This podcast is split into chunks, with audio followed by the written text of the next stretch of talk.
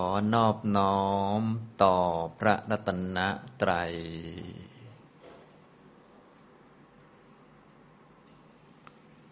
สวัสดีครับท่านผู้สนใจในธรรมะทุกท่าน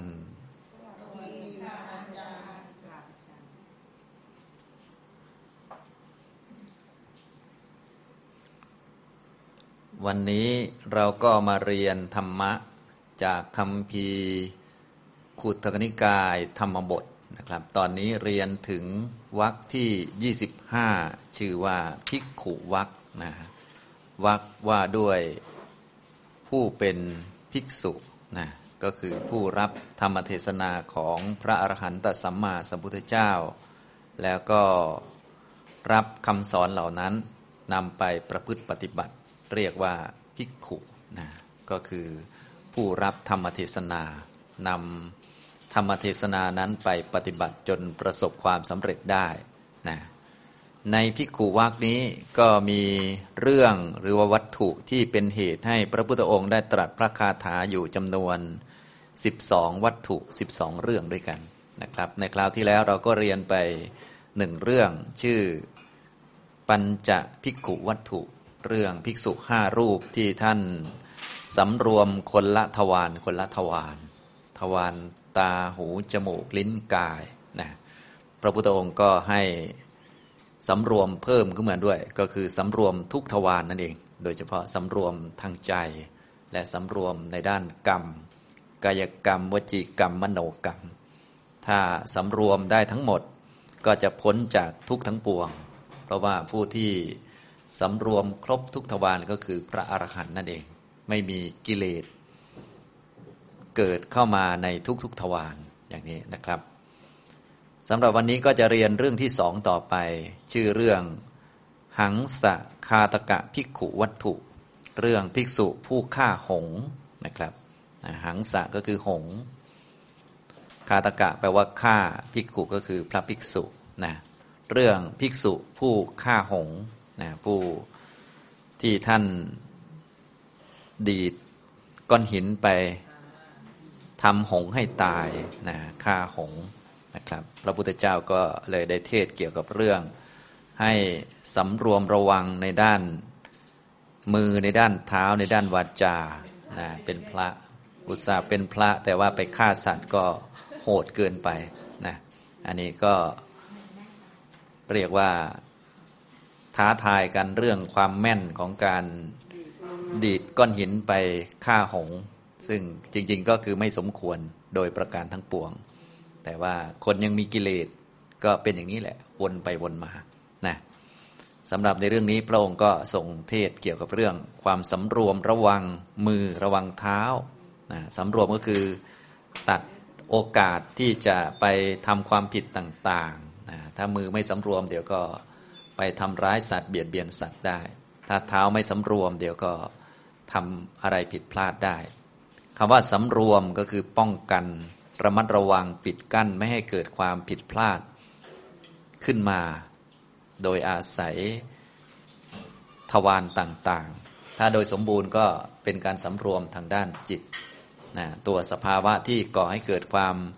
สำรวมตัวหลักก็คือสตินะแต่หลักๆก็เป็นสภาวะธรรมห้าประการที่เกิดประกอบกับชวนาจิต ก็คือศรัทธาขันติวิริยะ สติ แล้วก็ปัญญานะครับทำนองนี้อันนี้เรียกว่าสภาวะสำรวม ซึ่ง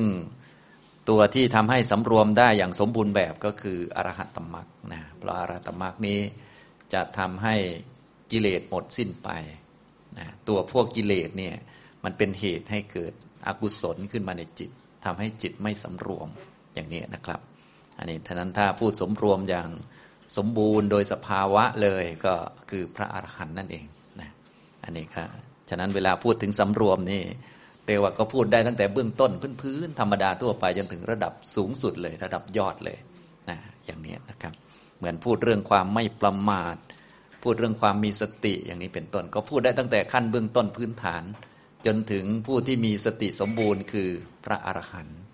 เหมือนพูดเรื่องความไม่ประมาทเนี่ยพวกเราก็ต้องเป็นคนไม่ประมาท ต้องไม่หลงลืมความเป็นจริงของชีวิต อย่าใช้ชีวิตอย่างปล่อยสติ อย่าปล่อยจิต อย่าปล่อยสติ ต้องมีสติเสมอนะทีนี้ผู้ที่ไม่ประมาทอย่างสมบูรณ์ ก็เป็นพระอรหันต์อีกเหมือนกัน อย่างนี้ทำตรงนี้นะครับ อันนี้ก็เป็นเรื่องของความสำรวมนะโดยเฉพาะเรื่องเกี่ยวกับพระเนี่ยจะเน้นมากเรื่องความสำรวมนะถ้าเป็นเบื้องต้นก็สำรวมระวังทางด้านปาติโมกขสังวร ทางด้านกายวาจาให้เรียบร้อยนะต่อมาก็สำรวมทางด้านจิต ป้องกันกิเลสไม่ให้เข้ามาทางทวารต่างๆ สูงขึ้นไปก็โน่นแหละนะทำมรรคให้เกิดขึ้น จนสามารถที่จะสำรวมได้ทุกทวารนนั่นแหละ อันนี้ทางพระก็จะเน้นมากในเรื่องนี้ จริงๆญาติโยมเราก็ต้องเน้นเรื่องพวกนี้เหมือนกัน แต่ว่าโดยส่วนใหญ่เราก็ทราบอยู่ญาติโยมนี้ จะไปสอนเรื่องสำรวมระวังตาหูก่อนเลย ส่วนใหญ่มันก็ไม่ค่อยเข้ากันเท่าไหร่ เพราะญาติโยมรู้สึกว่าเรื่องตาหูเรื่องกินเรื่องดูเรื่องฟังเนี่ยมันก็จะไปทางนี้ซะเยอะส่วนทางพระเนี่ยนะพอบวชเข้าไปเนี่ยก็จะต้องเน้นพูดเรื่องสำรวมระมัดระวัง เพราะว่าทางพระนั้นท่านต้องการความสุขจากสมาธิเพื่อรักษาเพศพรหมจรรย์ด้วยอย่างนี้นะครับ เดี๋ยวเราก็มา ดูคาถาในบาลีข้อ 362 นะครับ เรื่องหังสะคาตกะพิกุวัตถุนี้มีหนึ่งพระคาถาด้วยกัน เดี๋ยวเราอ่านพร้อมกันในข้อ 362 หน้าที่ 80 พร้อมกันก่อนนะครับ หัตถสัญญโต ปาดะสัญญโต วาจายะสัญญโต สัญยุตตโม อัจฉัตตระโต สมาหิโต เอโกสันตุสิโต ตมาหุพิกขุงนะครับ ก็มีหนึ่งพระคาถาด้วยกันในเรื่องนี้นะครับ เบื้องต้นเราก็ดูคำแปลโดยคร่าวๆก่อน จะได้เข้าใจเนื้อหาโดยเบื้องต้นคร่าวๆในฉบับแปลของมหาจุฬาลงกรณราชวิทยาลัย เรื่องที่สอง หังสะคาตกะภิกขุวัตถุ เรื่องภิกษุฆ่าหง พระผู้มีพระภาคตรัสพระคาถานี้แก่ภิกษุผู้ฆ่าหงดังนี้ ข้อ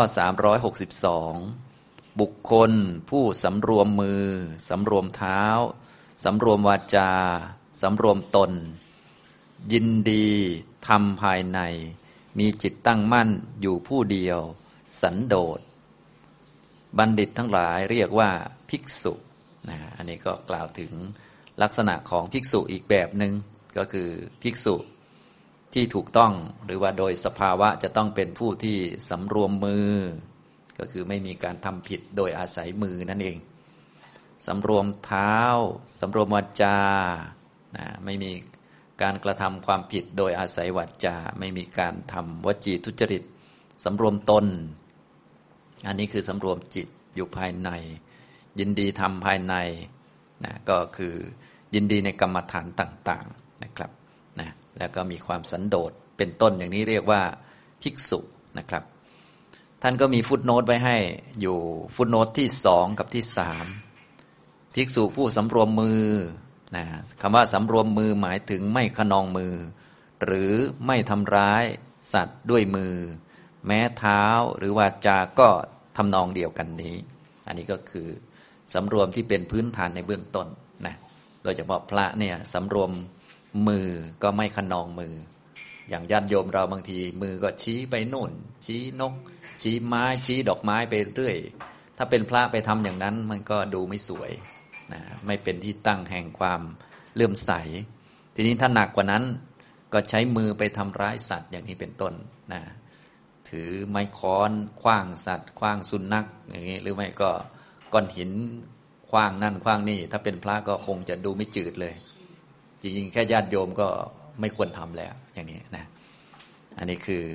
ความหมายของสำรวมก็คือไม่ขนองมือ คือมือเนี่ยนิ่งๆหน่อยว่างั้นเถอะนะสำหรับพระก็เรียกว่าต้องระวังเรื่องนี้เยอะหน่อยนะครับ ทีนี้หนักกว่านั้นก็คือ ไม่ทำร้ายสัตว์ด้วยมือคำว่าสำรวมเท้าก็เหมือนกันแหละนะไม่ขนองเท้าไม่ยกเท้า ยกสูง ยกนั่น ยกนี่ ถ้าเป็นญาติโยมเราส่วนใหญ่ก็ยกนั่นยกนี่เยอะ ถ้าเป็นพระก็ต้องแหมสำรวมเยอะๆหน่อย ถ้านั่งอะไรต่อมีจะลุกจะยืน จะเดินจะเหินก็ต้องให้มันเป็นที่ตั้งของศรัทธานะอย่างนี้ ทีนี้ถ้าหนักๆก็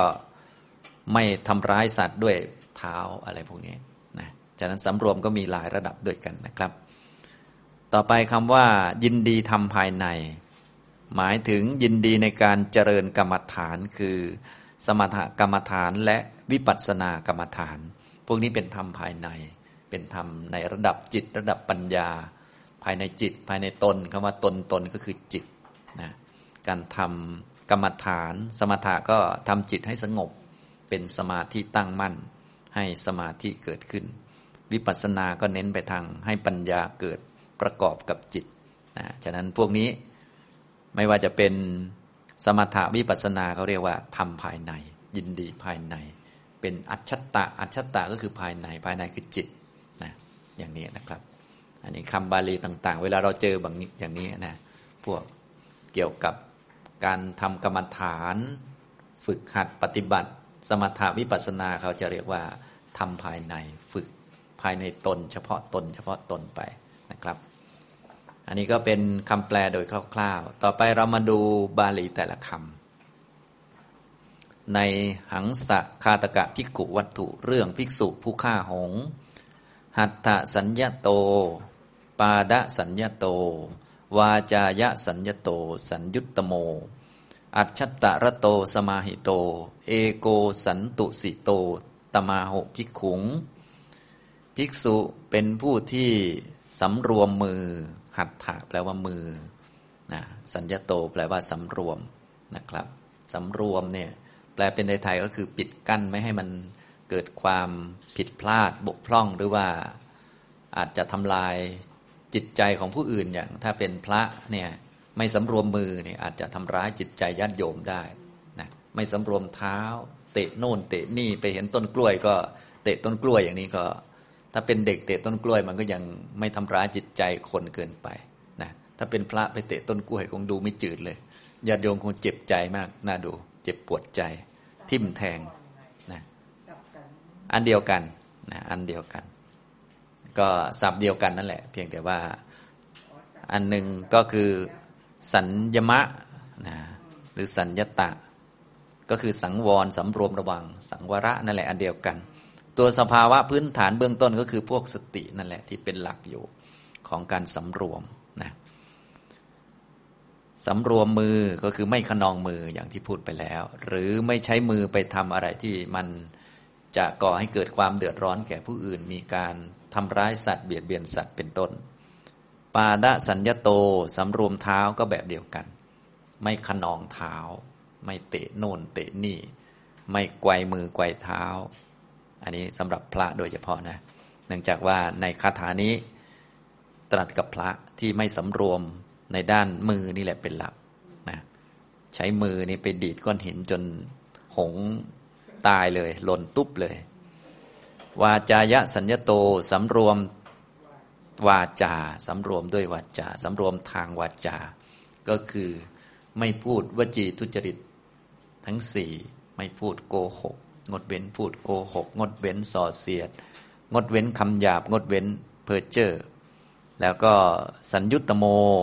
นะมีตนที่สำรวมเป็นอย่างดี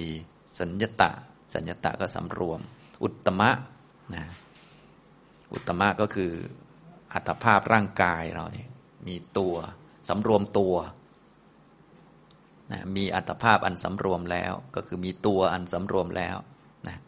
ไม่มีการยักคิ้วหลิวตา ไม่มีการโครงกายหรืออื่น ๆ ที่มันดูไม่ดี รวมทั้งไม่มีการไปใช้กายทำอะไรที่มันผิด ถ้าเป็นพระทำผิดมันก็ผิดได้เยอะอย่างเช่น ไปหลอกลวงญาติโยมด้วย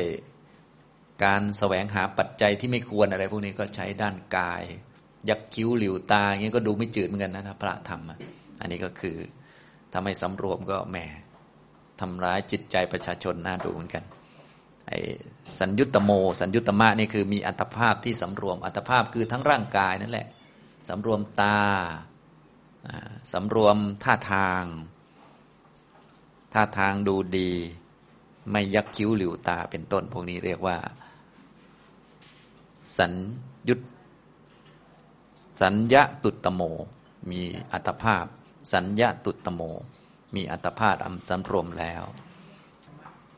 สัญญาตุตโมนะสัญญตะอุตมะ ต่อไปคำว่า อัจฉตะระโตเป็นผู้ยินดีในภายใน อัจฉตะแปลว่าภายใน ภายในหมายถึงภายในจิต ผู้ยินดีในภายในก็คือ ยินดีในการทำกรรมฐานคือสมถะและวิปัสสนานะมีการยินดีในการทำจิตให้สงบ นึกหรือว่าพิจารณาอยู่ในเรื่องกรรมฐาน ฝ่ายสมาธิฝ่ายสมถะ อันนี้ก็สมถกรรมฐาน ยินดีหรือพอใจอยู่ในการทำวิปัสสนา พิจารณารูปนามขันห้าให้เห็นโดยความเป็นของไม่เที่ยง เป็นทุกข์ไม่เป็นตัวไม่เป็นตน เป็นสัจธรรมตามที่มันเป็น อันนี้เรียกว่า วิปัสสนา หรือเจริญมรรคอย่างนี้เรียกว่า อัจฉตะระโต ระโตระโตแปลว่ายินดี เป็นผู้ยินดีในภายใน ยินดีอยู่ภายในจิตของตัวเองนั่นแหละ ไม่ทำเรื่องอื่นทำแต่เรื่องทางจิต และทำด้วยความยินดีด้วยนะทำสมาธิก็ทำด้วยความยินดี พอใจมีความสุขทำวิปัสสนาก็ทำด้วยความพอใจมีความสุข อย่างนี้เรียกว่า อัจฉตะระโต แปลตามศัพท์ก็แปลว่า ผู้ยินดีในภายในนะยินดีภายในตนเองอย่างนี้ก็ได้ คำว่าตนตนนี่คือในจิต คือยินดีทำอยู่แต่เรื่องภายในจิตตัวเองว่างั้นเถอะ จริง ๆ มันจะออกมาทางกายวาจา มันก็ออกมาจากจิตนั่นแหละ แต่ว่ากายวาจา มันดูหยาบหน่อยเขาก็เลยคุมกายวาจาก่อน แล้วพอมาถึงจิตก็ฝึกหัดจิตนะอย่างนี้นะครับ ฝึกด้วยสมถะฝึกด้วยวิปัสสนา สมาหิโตเป็นผู้มีจิตตั้งมั่นดี สมาหิโตนี่ตั้งมั่นดี เอโกเป็นผู้ที่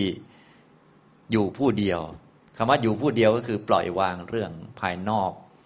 ว่าอารมณ์มันจะดีหรือจะไม่ดี ก็ไม่เกี่ยวนะก็ตัวเองก็คือพวกปฏิบัติระดับสูงนี่ อารมณ์ภายนอกเขาจะไม่ได้สนใจแล้วอารมณ์ดีหรือไม่ดีก็ไม่ใช่ประเด็น ก็อยู่คนเดียว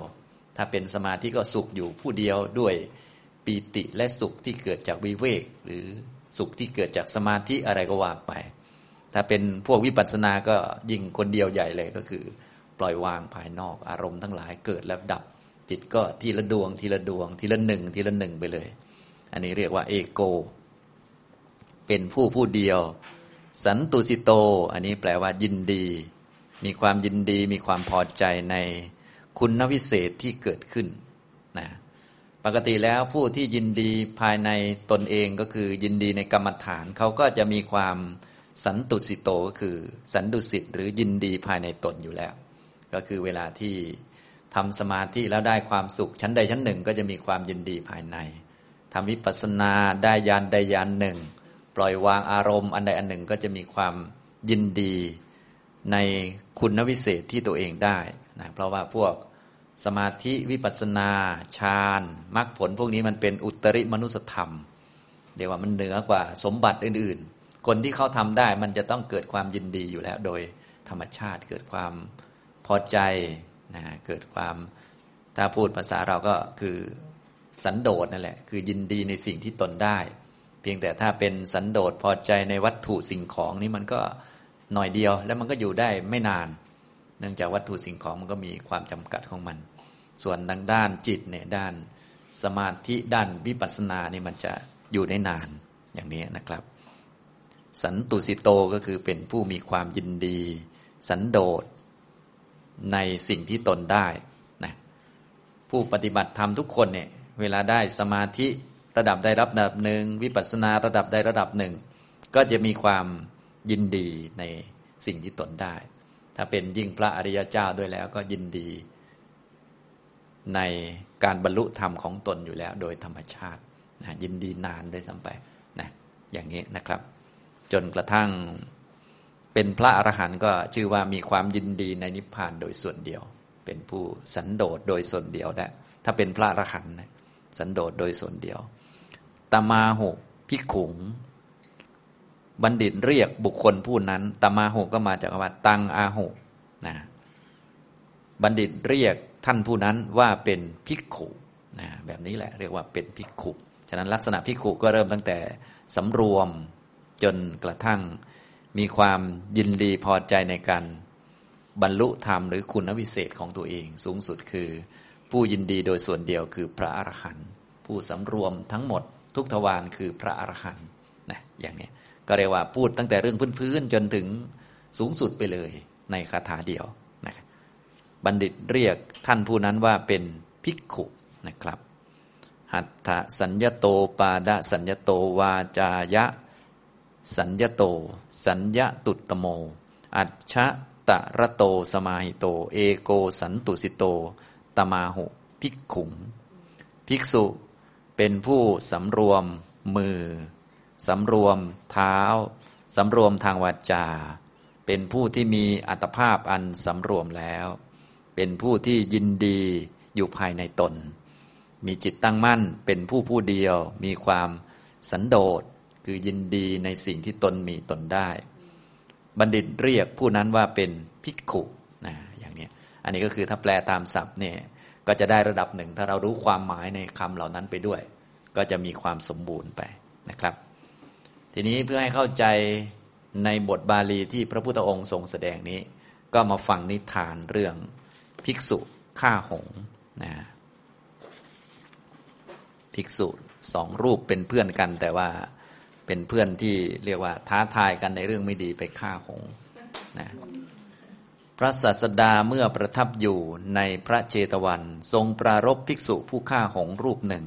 ตรัสพระธรรมเทศนานี้ว่าหัตถสัญญโตเป็นต้น ดังได้สดับมา สหายสองคนชาวกรุงสาวัตถี ได้บรรพชาอุปสมบท ในสำนักภิกษุทั้งหลายแล้ว โดยมากก็เที่ยวไปด้วยกัน วันหนึ่งภิกษุสองรูปนั้นไปสู่แม่น้ำอจิระวดี สงน้ำแล้วผิงแดดอยู่ ได้ยืนพูดกันถึงสารานิยกถา ในขณะนั้นหงสองตัวบินมาโดยอากาศ ขณะนั้นภิกษุหนุ่มรูปหนึ่ง หยิบก้อนกรวดมาแล้วพูดว่า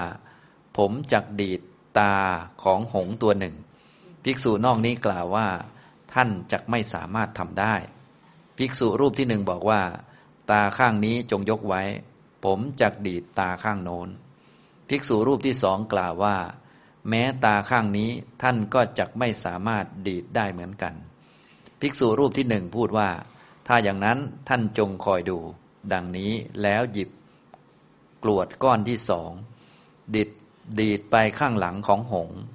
หงได้ยินเสียง ก้อนกรวดจึงเหลียวดู ขณะนั้น ธอหยิบก้อนกรวดกลมอีกก้อนหนึ่ง แล้วดีดหงตัวนั้นที่ตาข้างโน้น ให้ทะลุออกตาข้างนี้ หงร้องม้วนตกลงแทบเท้าของภิกษุเหล่านั้นนั่นแล ภิกษุทั้งหลายยืนอยู่ในที่นั้นๆเห็นแล้วจึงกล่าวว่า ผู้มีอายุ ท่านบวชในพระพุทธศาสนาทำปานาติบาตนับว่าทำกรรมไม่สมควรดังนี้ แล้วพาภิกษุ ทั้งสองรูปนั้นไปเฝ้า พระตถาคต พระศาสดาตรัสถามว่าภิกษุได้ยินว่าเธอทำปานาติบาตจริงหรือ เมื่อเธอกราบทูลว่าจริงพระเจ้าข้าจึงตรัสว่า ภิกษุ เธอบวชในพระศาสนาที่เป็นเหตุนำสัตว์ออกจากทุกข์เข็นปานนี้ ได้ทำแล้วอย่างนี้เพราะเหตุใด บัณฑิตในปางก่อน เมื่อพระพุทธเจ้ายังไม่ทรงอุบัติ อยู่ในท่ามกลางเรือน ทำความรังเกียจในฐานะแม้มีประมาณน้อย ส่วนเธอบวชในพระพุทธศาสนาเห็นป่านนี้ หาได้ทำแม้มาดว่าความรังเกียจไม่ดังนี้ อันภิกษุเหล่านั้นทูลอ้อนวอนแล้ว ทรงนำอดีตนิทานมาตรัสว่า ในอดีตการเมื่อพระเจ้าทนนชัย เสวยราชสมบัติในพระนครชื่อว่าอินทปัตในแคว้นกุรุ พระโพธิสัตว์ถือปฏิสนธิในพระคันของพระอัครมเหสีของพระราชานั้น ถึงความเป็นผู้รู้เดียงสาแล้วโดยลำดับ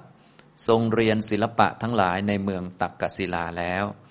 อันพระบิดาทรงให้ดำรงอยู่ในตำแหน่งอุปราช ในการต่อมา โดยการล่วงไปแห่งบิดาได้รับราชสมบัติแล้ว ไม่ทรงละเมิดราชธรรมทั้งสิบประการ ทรงประพฤติอยู่ในกุรุธรรมแล้ว ศีลห้าชื่อว่ากุรุธรรม พระโพธิสัตว์ทรงรักษาศีลห้านั้นทำให้บริสุทธิ์ พระชนนี พระอัครมเหสี พระอนุชาที่เป็นอุปราช พรามปุโรหิต อมาตผู้ถือเชือก นายสารถี เศรษฐี มหามาตผู้เป็นขุนคลัง คนรักษาประตู นางวรรณธาสีผู้เป็นหญิงงามเมืองของพระโพธิสัตว์นั้น ย่อมรักษาศีลห้าเหมือนพระโพธิสัตว์ด้วยประการชนี้ เมื่อชนทั้งสิบเอ็ดคนนั้นรักษากุรุธรรมอยู่อย่างนั้น เมื่อพระราชาทรงพระนามว่ากาลิงคะเสวยราชสมบัติอยู่ในพระนครทันตบุรี ในแคว้นกาลิงคะ ฝนไม่ได้ตกในแคว้นของพระองค์แล้ว ก็ช้างมงคลชื่อว่า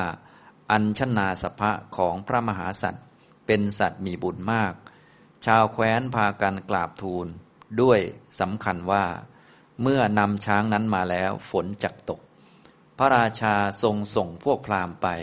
เพื่อต้องการนำช้างนั้นมา พราหมณ์เหล่านั้นไปแล้วทูลขอช้างกับพระมหาสัตว์แล้ว เมื่อจะทรงแสดงอาการขอนี้ของพราหมณ์นั้น ระศาสดาจึงตรัสชาดกในติกานิบาตนี้เป็นต้นว่า ข้าแต่พระองค์ผู้เป็นใหญ่แห่งชน ข้าพระพุทธเจ้าทั้งหลาย ทราบศรัทธาและศีลของพระองค์แล้ว ขอพระราชทานแลกทองด้วยช้าง ซึ่งมีสีดุดดอกอัญชัน ไปในแคว้นกะเลงคะ ก็เมื่อพราหมณ์ทั้งหลายนำช้างนั้นมาแล้ว เมื่อฝนไม่ตกด้วยทรงสำคัญว่า พระราชานั้นทรงรักษากุรุธรรม เพราะฉะนั้น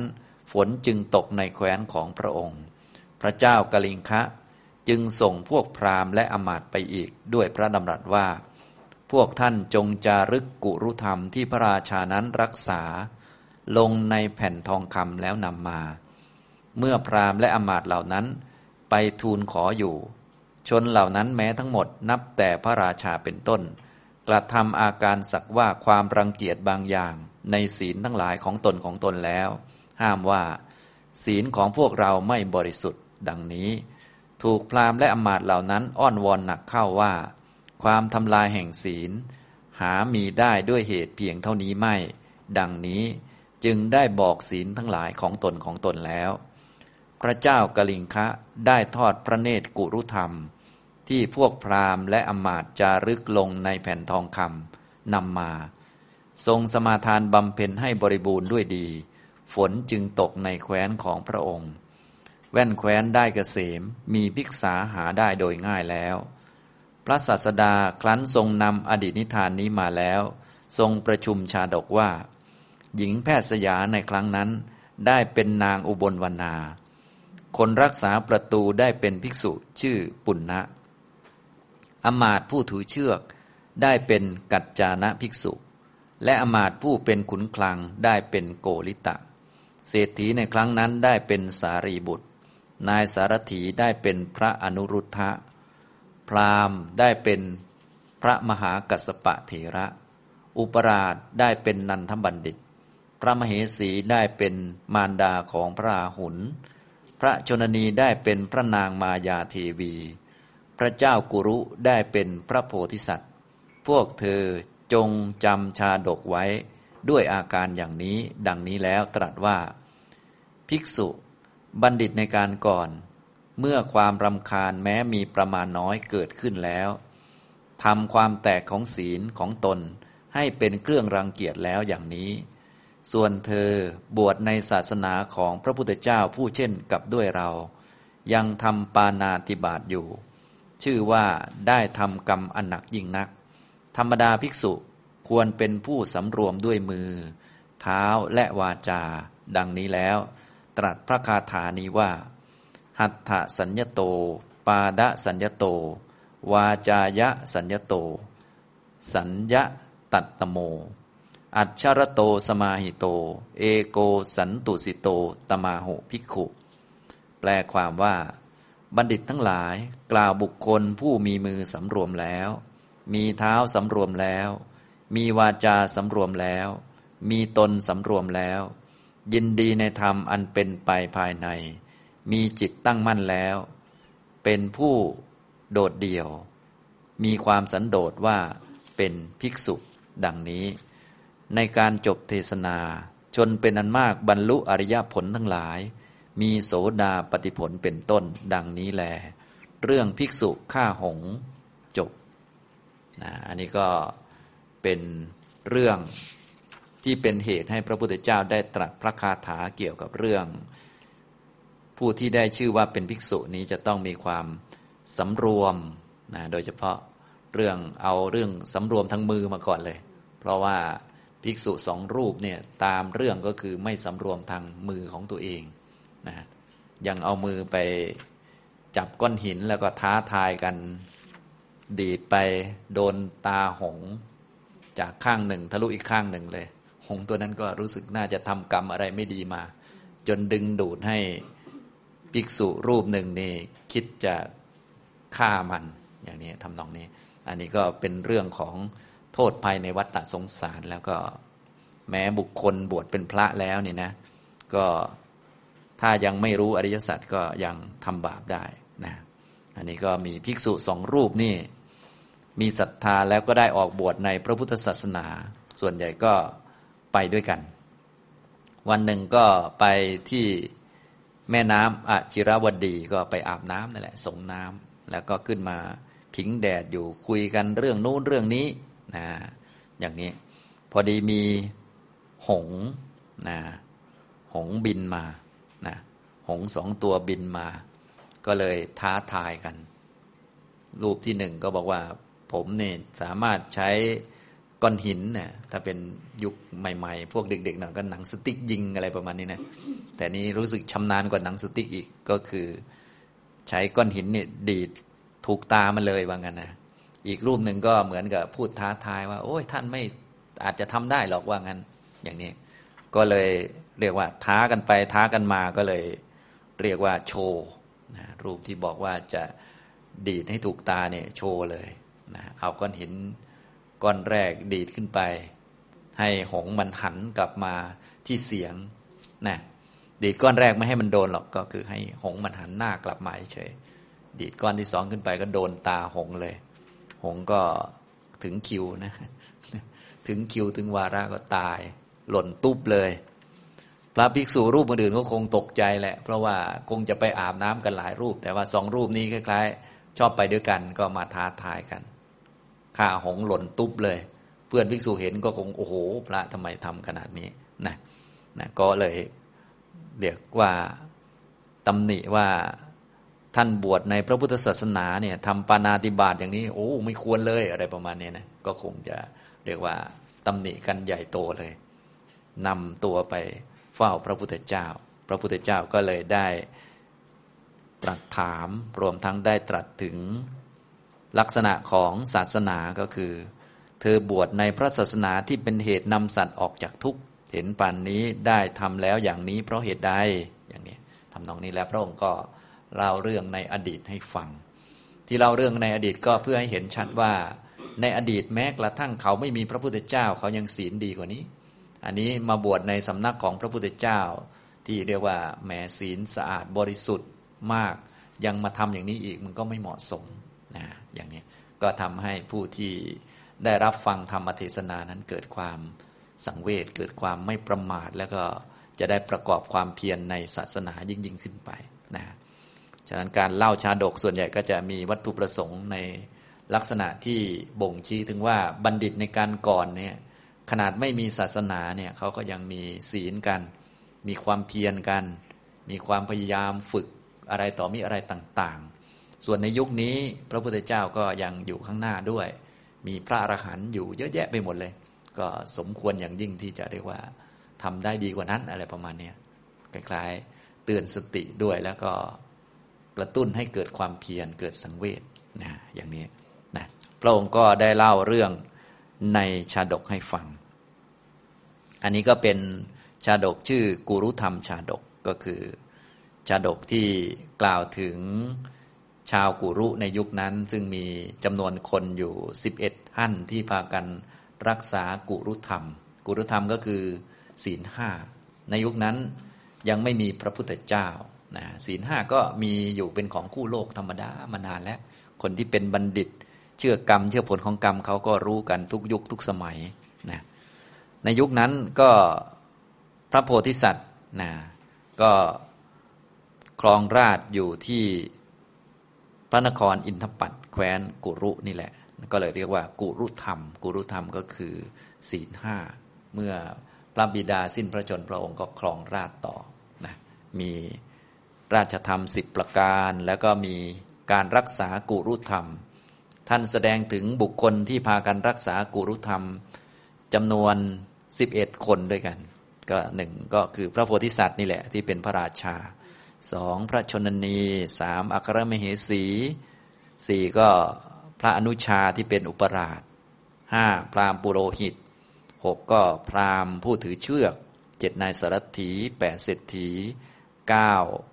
ขุนคลังนะอมาตผู้เป็นขุนคลัง สิบคือคนรักษาประตูแล้วก็สิบเอ็ดคือนางวรรณธาสีนะหญิงแพทย์ยาหรือหญิงโสเภณี ก็รักษาศีลห้าหรือกุรุธรรมอย่างละเอียดเลยทีเดียวนะพากันตั้งอกตั้งใจรักษานะทีนี้ก็มีอยู่อีกเมืองหนึ่งก็คือเมืองที่พระเจ้ากลิงคะเนี่ยเขาคลองราชอยู่ฝนมันไม่ตกนะอีกเมืองหนึ่งที่ อินทปัตแคว้นกุรุนี่ฝนตกดี พระโพธิสัตว์แล้วก็บริวารเนี่ยรักษากุรุธรรมคือศีลห้าอยู่เป็นประจำนะฝนก็ตกต้องตามฤดูกาลเลยทีเดียวนะทีนี้พระราชากลิงคะที่คลองทันตบุรีในแคว้นกลิงคะเนี่ยฝนไม่ตกก็เลยให้คนไปสืบดูว่าที่ อินทปัตแคว้นกุรุเนี่ยทำไมฝนถึงตก ก็ได้ทราบว่ามีช้างมงคลอยู่เชือกหนึ่ง ชื่ออัญชนาสภะนะเป็นช้างของพระโพธิสัตว์นี่เป็นสัตว์มีบุญมาก ก็เลยเอาทองไปแลกนะพระโพธิสัตว์ก็ใจดีอยู่แล้ว ก็บอกว่าไม่ต้องเอาทองไปแลกหรอกเอาไปเลย ให้ไปเลยนะให้ไป ก็เอาช้างมงคลนั้นไปที่แว่นแคว้นของตัวเอง ที่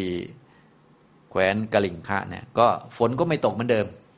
ก็เลยสืบอีกว่า พระโพธิสัตว์ที่อยู่อินทปัตแคว้นกุรุ รวมทั้งบริวารเขาเนี่ยเขามีกุรุธรรม รักษากุรุธรรม ก็อยากจะรู้ว่ากุรุธรรมคืออะไร ให้พวกอมาตไปจดมานะพวกอมาตก็ไปถามกุรุธรรม ตั้งแต่พระโพธิสัตว์เป็นต้นก็ไม่ค่อยอยากจะบอก เพราะรู้สึกว่าตัวเองรักษาได้ไม่ค่อยสมบูรณ์นะคือรักษาตั้งใจรักษาเต็มที่แหละแต่ว่ารู้สึกรังเกียจในใจว่า เรารักษาได้ไม่สมบูรณ์ คือก็จะมีเรื่องว่าทำไมชนทั้งสิบเอ็ดคนนั้นเขารู้สึกว่าเขารักษาไม่สมบูรณ์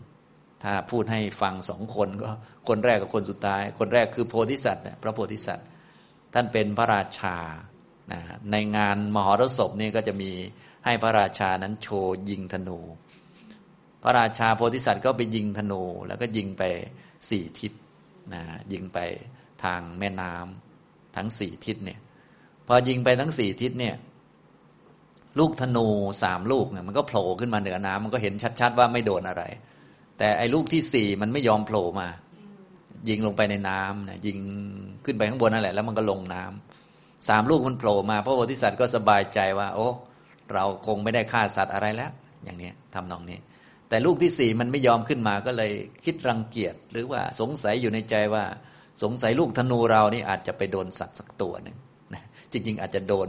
ก้อนหินหรือโดนไม้อะไรก็ไม่รู้แหละ แต่ว่าเกิดความรังเกียจในใจหรือว่านึกอยู่ในใจว่าเอ๊ะอาจจะโดนตัวสัตว์ก็ได้ ก็เลยรู้สึกเหมือนตัวเองนั้น รักษากุรุธรรมไม่สมบูรณ์ มีข้อบกพร่องอยู่นิดนึง ก็เลยไม่ค่อยอยากจะบอกนะพวกอมาตพวกนั้นก็เลยเรียกว่า ให้พูดให้ฟัง ท่านก็เลยพูดเรื่องนี้ให้ฟัง พวกอมาตก็เลยบอกว่า โอ้ยอันนี้ท่านไม่ได้มีเจตนามันไม่ผิดอะไรหรอกครับ บอกมาเลยครับกุรุธรรมมีอะไรบ้าง ก็บอกศีลห้านั่นแหละก็คือ ไม่พึงฆ่าสัตว์ ไม่พึงลักทรัพย์ ไม่พึงประพฤติผิดในกาไม่พึงพูดโกหก ไม่พึงดื่มสุราเมรัยเขาก็จดไปในแผ่นทองนะก็ไปถามคนที่สองคนที่สามไล่ไปอย่างนี้ไปเรื่อยๆนะถามพระชนนี พระชนนีก็ไม่สบายใจ จนไปถามถึงนู่น นางวรรณธาสีเนี่ยนะซึ่งรักษากุรุธรรมเหมือนกัน นางวรรณธาสีก็คือหญิงโสเภณีนั่นแหละ หญิงแพทย์สัญญาโสเภณีนะอันนี้นางนี้ก็รู้สึกว่ารักษาศีลห้าไม่ค่อยสมบูรณ์ เนื่องจากว่าเรียกว่ามีใจไปยินดีกับผู้ชายคนอื่นนะเนื่องจากว่านางนี้นางวรรณธาสีเนี่ยเป็นหญิงโสเภณีเป็นหญิงแพทย์สัญญา แต่ว่าพยายามรักษาศีลให้สมบูรณ์ท้าวสักกะก็เลยต้องการจะทดลอง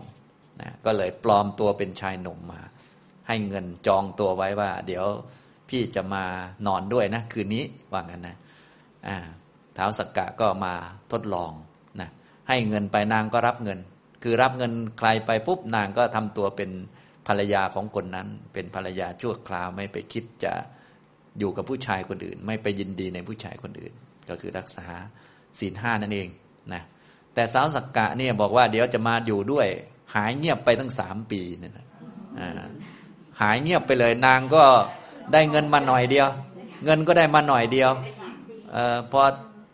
เงินมันก็ใช้หมดไปทุกวันทุกวันไหนจะค่าลูกน้องไหนจะค่านั่นค่านี่อ้าวก็ชักยากจนลงทุกวันหากินไม่ได้นะก็เลยไม่รู้จะทำยังไงก็เลยไป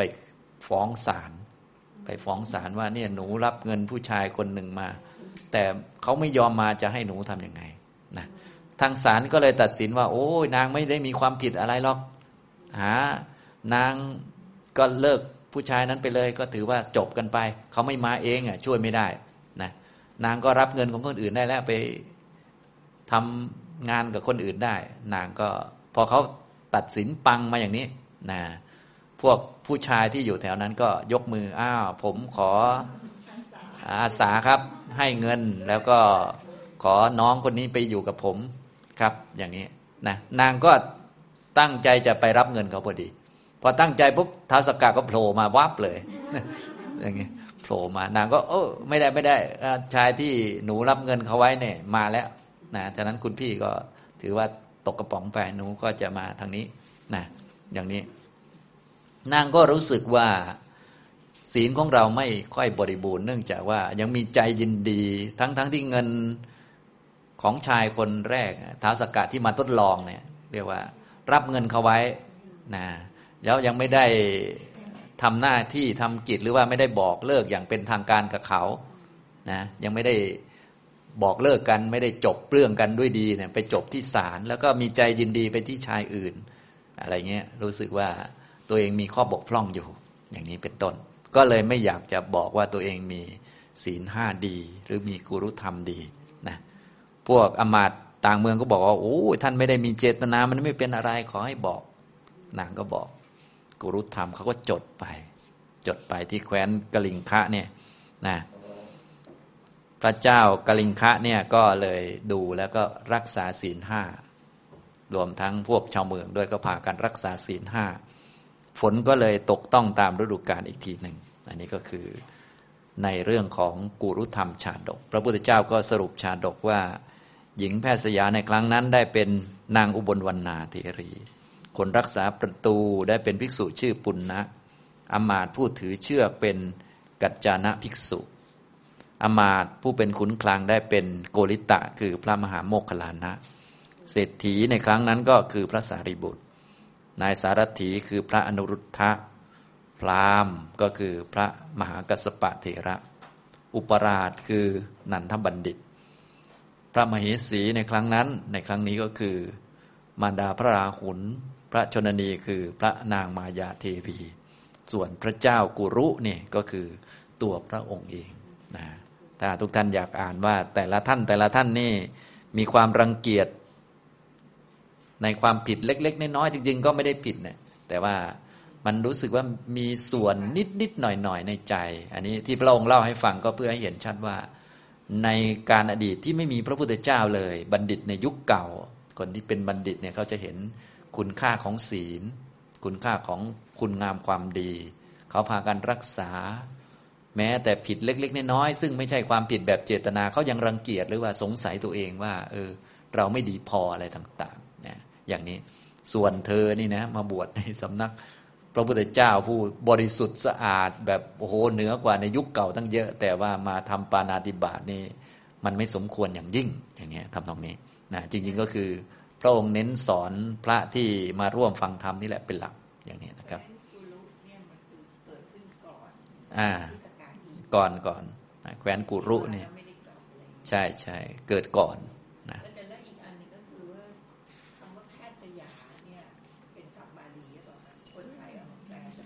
อ่า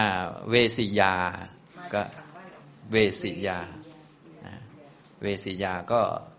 ก็แปลทับศัพท์ก็แปลว่าหญิงแพทย์สยาแหละใช่ เวสิยาก็หมายถึงหญิงที่ขายตัว แต่ยุคยุคเก่าเขาเป็นถูกกฎหมาย เขามีกฎหมายรองรับก็คือ ไปขึ้นทะเบียนกับพระราชา พระราชาออกกฎหมายมารับรอง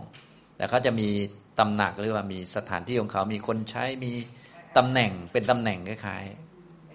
ๆเป็นตำแหน่งเป็นนักระโสพินี ถ้าเป็นชั้นสูงก็เรียกนักระโสพินี ถ้ารองลงมาก็เรียกเวสียา หญิงแพทย์สยา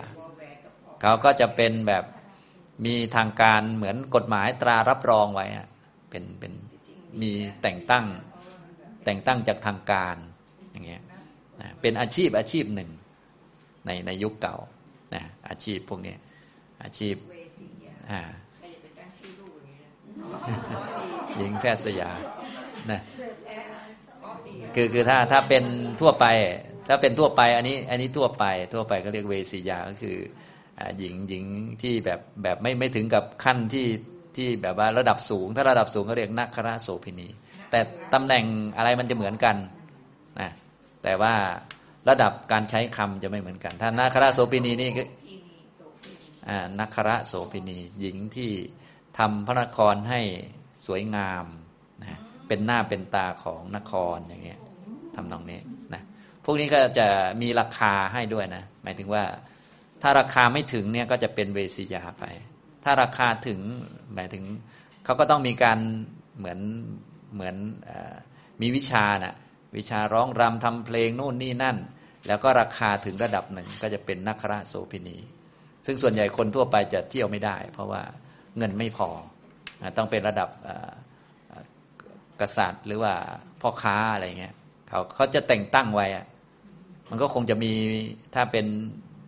มองมองก็น่าจะเป็นว่าเขาจะเป็นแบบคงจะมีวิชาเขาวิชาดนตรีวิชากราบกรอนอะไรที่ที่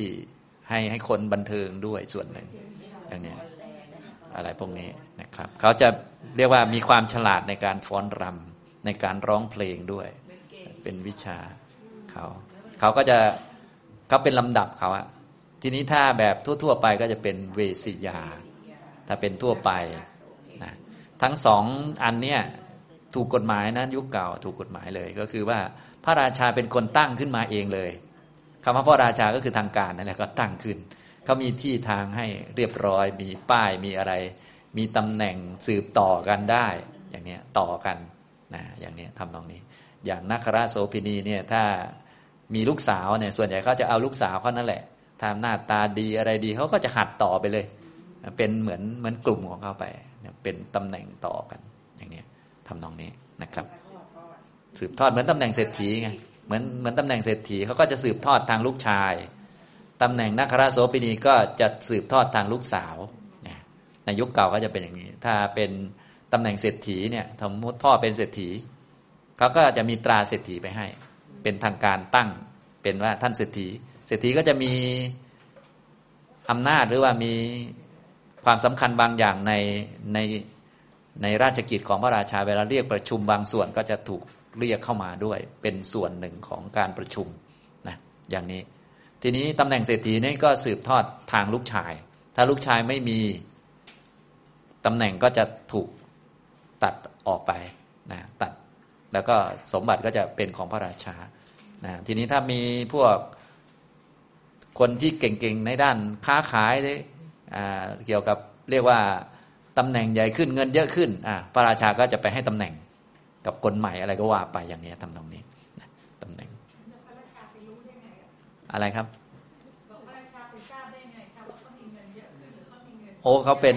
ธุรกิจไง เหมือนนักธุรกิจเนี่ยอ่าเขาเขาถ้าเป็นพื้นฐานธรรมดาก็คือสืบต่อทางด้าน เชื้อสายจาก